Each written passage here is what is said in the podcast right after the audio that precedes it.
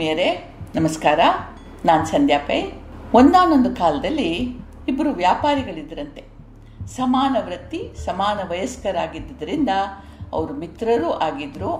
ಆಗಿಂದಾಗೆ ದೂರದ ಶಹರಗಳಿಗೆ ಪ್ರಯಾಣ ಮಾಡ್ತಾಯಿದ್ರು. ತಮ್ಮ ಸರಕು ತಗೊಂಡು ಹೋಗಿ ವಿಕ್ರಯಿಸಿ ಅಲ್ಲಿಯ ವಿಶೇಷ ಸಾಮಾನು ಕೊಂಡು ತರ್ತಾಯಿದ್ರು. ಎಲ್ಲ ವಿಚಾರಗಳಲ್ಲೂ ಪರಸ್ಪರ ಸಮಾನತೆ ಇದ್ದರೂ ಕೂಡ ಇಬ್ಬರ ಹೃದಯ ವಿಶಾಲತೆಯಲ್ಲಿ ಮಾತ್ರ ಬಹಳ ಅಂತರ ಇತ್ತು. ಮೊದಲನೆಯವ ಸ್ವಾರ್ಥಿ, ಮೊದಲು ತಾನು ಮತ್ತೆ ಪ್ರಪಂಚ ಅನ್ನೋನು. ಎರಡನೆಯವ ಧಾರಾಳಿ, ಆದರೂ ಬುದ್ಧಿವಂತ, ತಾನು ಬದುಕಿ ಪರರನ್ನೂ ಬದುಕಗೊಡುವವನು. ಹೀಗಿರುವಾಗ ಒಂದು ಸಲ ಇಬ್ಬರೂ ದೂರ ಪ್ರಯಾಣಕ್ಕೆ ಸಿದ್ಧರಾದರು.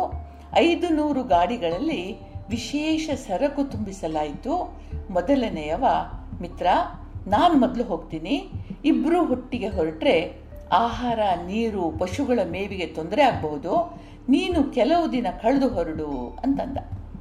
ಅವನ ಯೋಚನೆ ಹೀಗಿತ್ತು: ತಾನು ಮೊದಲು ಹೊರಟ್ರೆ ದಾರಿಯಲ್ಲಿ ಯಥೇಷ್ಟವಾಗಿ ಆಹಾರ, ನೀರು ಸಿಗುತ್ತೆ. ಒಂದು ಸಾವಿರ ಎತ್ತುಗಳು, ಐದು ನೂರು ಗಾಡಿ ಹೊಡೆಯೋರು, ಕಾವಲ ಭಟರು ಅಂತಾಗುವಾಗ ಅಪಾರ ಆಹಾರ ಬೇಕಾಗ್ತದೆ. ನಾನು ಮೊದಲು ಹೊರಟ್ರೆ ಇದೆಲ್ಲ ನನಗೆ ಸಿಗುತ್ತೆ, ಇವನೊಂದಿಗೆ ಹಂಚಿಕೊಳ್ಬೇಕು ಅಂತಿಲ್ಲ. ಇನ್ನು ನನ್ನ ಸರಕು ಮೊದಲು ಮುಟ್ಟುವುದರಿಂದ ನಾನು ಹೇಳಿದ ಬೆಲೆಗೆ ಮಾರಬಹುದು ಅಂತ ಸ್ವಾರ್ಥವಾಗಿ ಯೋಚಿಸಿದ್ದ. ಎರಡನೇ ಒಪ್ಪಿದ. ಅವನ ಯೋಚನೆ ಬೇರೆಯಾಗಿತ್ತು. ಪಾಪದವನಿಗೆ ಹಣದ ಅಗತ್ಯ ಇದೆ ಅಂತ ಕಾಣುತ್ತೆ, ಈ ರೀತಿಯಲ್ಲಿ ಅವನು ಒಂದಿಷ್ಟು ಲಾಭ ಮಾಡಲಿ. ನಮ್ಮ ಪಾಲಿಗೆ ಏನು ಬರುತ್ತೋ ಅದನ್ನು ಯಾರೂ ಅದನ್ನು ಕಸಿದುಕೊಳ್ಳಕ್ಕೆ ಸಾಧ್ಯ ಇಲ್ಲ. ಆದರೆ ಒಂದು ಮಾತು ಹೇಳೋಕ್ಕೆ ಮರಿಲಿಲ್ಲ: ಮಿತ್ರ, ನೀನು ಹೋಗೋ ದಾರಿಯಲ್ಲಿ ಒಂದು ಕಾಡು ಸಿಗುತ್ತೆ, ಅದರ ನಂತರ ಮರುಭೂಮಿ, ಮರುಭೂಮಿಯಲ್ಲಿ ಒಂದೇ ಒಂದು ತುಟ್ಟು ನೀರಿಲ್ಲ, ಆದುದರಿಂದ ಸಾಕಷ್ಟು ನೀರು ಕೊಂಡೊಯ್ಯುವುದನ್ನು ಮರಿಬೇಡ, ಯಾರು ಏನು ಹೇಳಿದರೂ ನಂಬೇಡ, ಈ ಒಂದು ವಿಷಯದಲ್ಲಿ ಜಾಗ್ರತೆಯಿಂದಿರು ಅಂತ ಹೇಳಿದ. ಆಯಿತು ಅಂತ ಹೇಳಿ ಮೊದಲನೇವ ಪ್ರಯಾಣ ಮಾಡಿದ. ಕೆಲವು ದಿನಗಳು ಕಳೆದು ಹೋದವು. ಹಗಲಲ್ಲೂ ತಂಪನೀವ ಕಾಡು. ಕಾಡು ಕಳಿತು. ದೂರದಲ್ಲಿ ನೆರಳಿದ್ದ ಬಿರುಬುಸಿಲು ಮರುಭೂಮಿ ಕಾಣಿಸ್ತಾ ಇತ್ತು.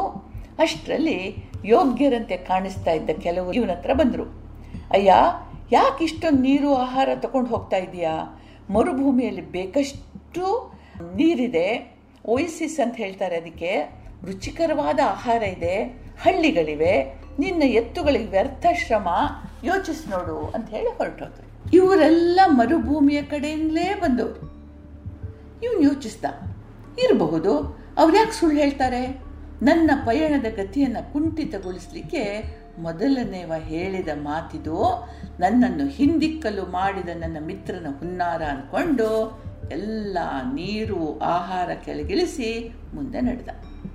ಅಸಲಿಗೆ ಇವನಿಗೆ ಬುದ್ಧಿವಾದ ಹೇಳಿದ ಯೋಗ್ಯರು ಪ್ರೇತಗಳಾಗಿದ್ದು ಮುಂದೇನು ನಡೀತು ಅಂತ ನೀವು ಇವಾಗಲೇ ಊಹಿಸಿರಬಹುದು.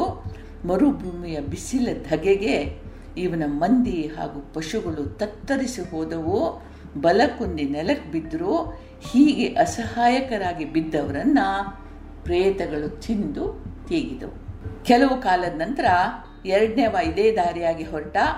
ಕಾಡು ಕಳೀತಾ ಇರುವ ಹಾಗೆ ರಾಶಿ ರಾಶಿ ಬಿದ್ದ ಆಹಾರ, ನೀರು ಇವನ ಕಣ್ಣಿಗೆ ಬಿತ್ತು. ಇಷ್ಟರಲ್ಲಿ ಇವನ ಮಿತ್ರನಿಗೆ ಕಿವಿ ಮಾತು ಹೇಳಿದ ಯೋಗ್ಯರು ಅಲ್ಲಿಗೆ ಬಂದರು. ಸೇಮ್ ಅವನಿಗೆ ಹೇಳಿದ ಹಾಗೆ ಇವರಿಗೆ ಸಲಹೆ ನೀಡಿದರು. ಇವ ಕಿವಿಗೆ ಹಾಕೊಳ್ಳೇ ಇಲ್ಲ. ಮಿತ್ರ ಬಿಟ್ಟು ಹೋದ ಆಹಾರ ನೀರನ್ನು ತುಂಬಿಸ್ಕೊಂಡು ಮುಂದೆ ಹೋದ. ಮರುಭೂಮಿ ಪ್ರವೇಶಿಸಿದ. ಮುಂದೆ ಹೋಗ್ತಾ ಇರೋ ಹಾಗೆ ಚದುರಿ ಬಿದ್ದ ಮೂಳೆಗಳ ರಾಶಿ, ಸರಕು ತುಂಬಿದ ಗಾಡಿಗಳು ಕಂಡವು. ಮಿತ್ರನಿಗಾದ ದುರ್ಗತಿಗೆ ಮರುಗುತ್ತಾ ದುಃಖಿಸ್ತಾ ತನ್ನ ಪರಿಜನರನ್ನು ಕುರಿತು ಹೇಳ್ದ: ಮಿತ್ರರೇ, ಅಪರಿಚಿತರಿಂದ ಬರುವ ಸಲಹೆ ಸೂಚನೆಗಳಿಗೆ ಎಂದೂ ಕಿವಿ ಕೊಡಬಾರ್ದು. ಅವರು ಕೆಟ್ಟವರು, ಒಳ್ಳೆಯವರು ಅಂತಂದಲ್ಲ, ಅವರಿಗೆ ನಮ್ಮ ಬಗ್ಗೆ ಏನೂ ತಿಳಿದಿರೋದಿಲ್ಲ. ಆದುದರಿಂದ ಹೆಚ್ಚಾಗಿ ಸ್ವಹಿತ ಸಾಧನೆ ಅವರ ಗುರಿಯಾಗಿರ್ತದೆ. ಒಬ್ಬ ಮನುಷ್ಯನ ಮೂರ್ಖತನದಿಂದ ಇಷ್ಟು ಜಾನುವಾರುಗಳು, ಮನುಷ್ಯರು ಪ್ರಾಣ ಕಳ್ಕೊಳ್ಳೋದಾಗಿ ಬಂತು ನೋಡಿ ಅಂತಂದ. ಮರುಭೂಮಿಯಲ್ಲಿರುವುದು ಮರೀಚಿಕೆ ಮಾತ್ರ. ನೀರಿನ ಸಲೆ ಇರಬಹುದು, ಇರದಿರಬಹುದು. ಭವಿಷ್ಯವು ಹೀಗೆ. ಆದುದರಿಂದ ನೀರಿಲ್ಲ ಅನ್ನುವಿಕೆಯನ್ನು ಎಂದೂ ನಿರಾಕರಿಸದೆ, ಒಂದು ವೇಳೆ ಇಲ್ಲ ಅಂತಾದರೆ ಏನು ಮಾಡಬಹುದು ಅಂತ ಯೋಚಿಸಿ ತಕ್ಕ ವ್ಯವಸ್ಥೆ ಮಾಡಬೇಕು.